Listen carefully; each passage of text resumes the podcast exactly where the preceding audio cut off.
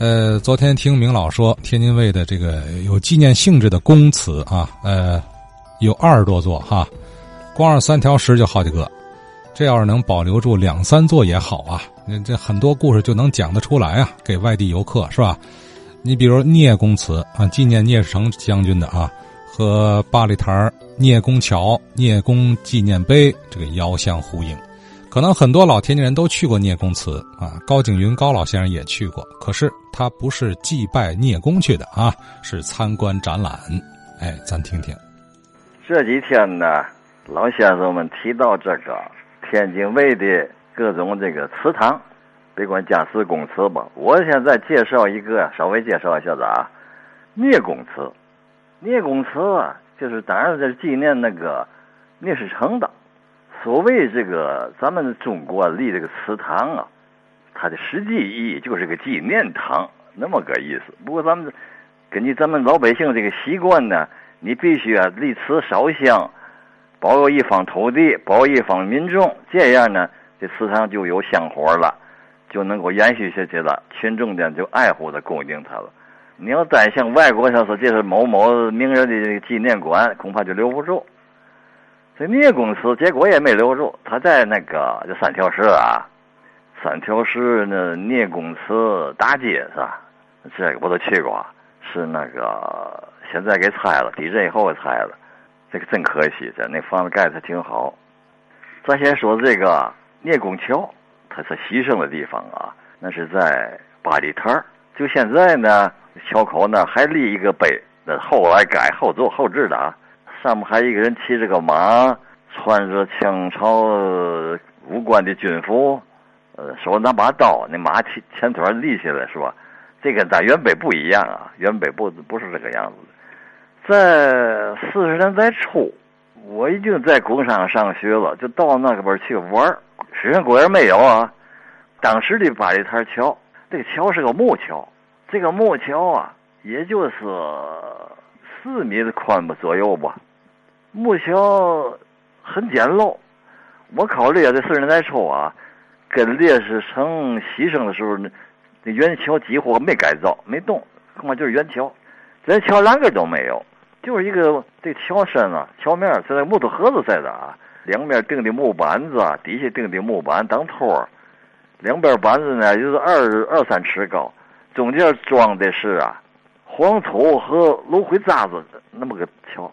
桥面底下呢，有那么十来根圆木头棍子顶着它，连接这个河的两两岸吧。河也不宽，聂士成就死在桥上那块了，那所以在那给他立个纪念碑。这是一九零零年了，所以离我那个去的时候呢，也就是三四十年。所以我考虑就是原桥没改什么样子。站在桥上往南一看，就现在那个所所谓体育中心那块看了啊，是一片开挖荒地。连棵树都没有，水坑啊，乱葬岗子。我们都那个小孩子们都不敢往桥那边走，因为太荒凉，就站桥那往那边看，车马行人是一律没有。嗯，这这是那个桥南啊。再往远处看，桥的远处有几根烟囱，那什么呢？窑，瓦窑那窑废废窑，就以前老先生提那个啊，马蹄窑，烟囱挺高，也没法取土了。窑也废了，眼都还立在那儿，就这么荒凉。但有个碑，这个碑呀，可不像那个一般我们看那个什么王八驮石碑，不是那个样子。它这碑就像一个大座钟似的，老式的座钟那种式样的啊，没有王八驮着。碑心儿呢是一块立的石头，并不高，将近两米吧。这这个碑就也就这么高。它是中间是碑心，四周围啊垒的砖。抹的灰，砖瓦抹的灰，就像个大座钟在那立着，孤孤零零。一九零五年给他立的，当初那是那个碑啊。前面写就是聂中杰公，中杰就是封他的谥号，清朝给他这么一个封号叫中杰。前面写着一溜字啊，聂中杰公殉难处，啊，碑后边呢有他那个牺牲的过程那些碑文。碑前碑后很明显的看着有黑色儿，黑色儿的啊，黑色儿的不是黑石头。是因为啊，有他做拓片刷的那些个黑色儿，那黑色去不掉就留那儿了。两面有对联，被两面对联写的什么呢？长联啊，这都挽联吧算。上联写：“永烈冠长虹。”想当年，马革国时一片丹心，人作怒涛飞海上。下联配：“京城流碧血，看今日冲杀力竭，三军白骨，悲歌乐府战城南。”你就唱了挽联啊，对的有功，词句描写的好，把他那个聂日成牺牲的精神全描写出来了。而且他死的时候啊是非常悲壮的，他临死的时候是下定了决心了，不活了。为嘛？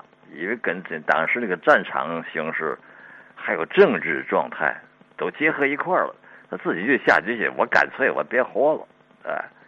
为嘛下这种决心呢？他把黄马褂穿上了，这是清朝政府啊赏给他一个勋章形式的黄马褂，平时不穿，都在那书上讲话了，都在书堂里供起来，对吧？这回他带着，抱着必死的决心，他骑着个马指挥军队跟巴里台进犯的。一九零零年庚子，这是当时进犯想想通过巴里台桥的是德军和日军。这个谁呢？聂日成奉命呢，在这守八里台，这桥很重要的了。一夫当关，万夫万夫莫入。你你八里台桥守住，他们进不到这天津。但是他下定决心牺牲了，把黄马褂一穿，在马上一骑。当时他周围那些个护卫们，他手下的军官们都劝他说：“这军门，这关城军门啊，你们列军门别穿这，你这太显眼。哎，你别管，别管，别管。”果然。你想当时的马黄马褂一穿，在硝烟当中非常显眼呐，就中弹了。中弹了还没致命，只把肚肠打出来了。这护卫们、这军官们说保护他，赶紧撤他。他就不行，不行，他举那个刀，指挥刀啊，挥舞我说：“千万你别管，我已经这样，盘肠大战，把肚肠子揉回去。”啊，接着结果。应声勒马，又接着又中枪。他那目标太太明显了，穿黄马褂，就在桥面上头掉马掉下来了，没治了。那主将一一牺牲，那军队就溃退了，没指挥了。这样的话，德日军队就就跨过八里台桥，直捣南门呢。啊反过再说这个谁，呃，聂士成，他是啊，出生在一八三六年，他所以能够。上升到高级军官，原因是嘛？当然，原因是他有本事，这是一个啊。还有一个更更要紧的原因，他是合肥人，他跟李鸿章是老乡。还受嘛影响的？老娘好样的，老娘啊，这个在在老家也是个很强梁的一个这么一个女士，甚至到了七十岁了还可以练武。你看这个，所以他承袭这种武风吧，啊，所以他投了军，参军以后呢。赶上了甲午战争吧，因为在甲午战争当中啊，在朝鲜不是谁吗？袁世凯带军队上朝鲜平平乱嘛，打胜了，把清朝封他为巴图鲁，就就是勇士的意思吧。杀的黄马褂就那个时候杀死的，包括这什么啊，小站联兵都都出了力了。这文化不虽然不大高吧，但是在在军在军队方面是非常的出了经验的。那么，为嘛这话说回来了？他为嘛就抱定抱定这个必死的决心呢？两个方面，一个是军事方面呢，一个是这个啊政治方面因素。现代的史学家分析起来啊，就在这庚子年呐，出现这个八国联军呐，主要的原因为嘛？一方面是清政府啊腐败无能，二一个就是说慈禧这个执政者呀。跟他手底下还有一些个，他那些个军机处那些个大臣们吧，分两派，也就顽固派。这个顽固派，他这个怂恿这个慈禧，嗯，跟洋人作对，在北京杀了这个谁，一个德国的公使，克林德，对吧？还一个日本的公使，就坏了，这这这这公使都活了。最奇特的是什么呢？一方面，慈禧太后啊，他又派义和团打这个公使馆呢。他又派官军呢，给这公使馆呢送冰镇的西瓜、瓜果梨桃。你这奇怪这他脑子都乱了。这他居然下了下一个命令啊，跟十一国挑战，这样你就把十九给挑起来了。挑起来呢，他的军队又不给又不给力，他怎么办呢？他就把希望寄托在这个义和团身上了。义和团本来是在山东发起以后啊，不受那个袁世凯的待见啊，不信他们这一套，我刀枪不入。他一看待不了呢，进入河北。进入河北以后呢，受到这个天津当时啊，像什么玉露、死保这些个义和团，原来他是啊，反清复明，义和义和团叫义和拳呢，他的口号反清复明。后来看不行，就干脆复清灭洋。守旧的这些个大臣呢，都说嘛呢？啊，对对对，你就利用这谁吧啊，义和团吧。你可把义和团引进北京以后，就到处设坛啊，这个义和团的。攻打天津，攻打紫竹林，聂士成带着军队也是来来抵御这个八国联军的这些侵略军。聂士成也不同意这个义和团这些作为，有时候他就攻打剿灭这个义和团的，这样引起义和团的不满。义和团就把这个谁聂士成一家子都给逮起来了，有的杀害了，有的你看这个，他在前面打外国人打紫竹林呢，义和团抄他后路，你这怎么这仗怎么打都乱打乱套了，对不对？所以他做做这个牺牲的决心，导致这个上权辱国这个辛丑条约的订立又赔款，祸首是这个谁？当时这个慈禧这个政府是吧？叫乱套了。这这些守旧大臣嘛，又跟慈禧说：“是这个谁啊？这个聂士成不不可靠，他太胡闹了，他不他不听命令，他不听指挥，朝廷下令谴谴责他，甚至他死了以后，聂士成死以后还不同意褒奖他了。”这后来又又形势也改了，这才给他给予褒奖，给这个忠节宫这么一个谥号，而且在天津呢立了一个这个祠堂，这个祠堂啊就在那个就三条石啊三条石大街那块儿，我去了，我六四六几年去的，我去的时候房屋还在，可是已经改为那个阶级教育展览馆了，看一看这房子还没坏，基本没坏啊，这是六几年了啊。还保持的很好。那成展览馆以前，大门总关着也没人进去。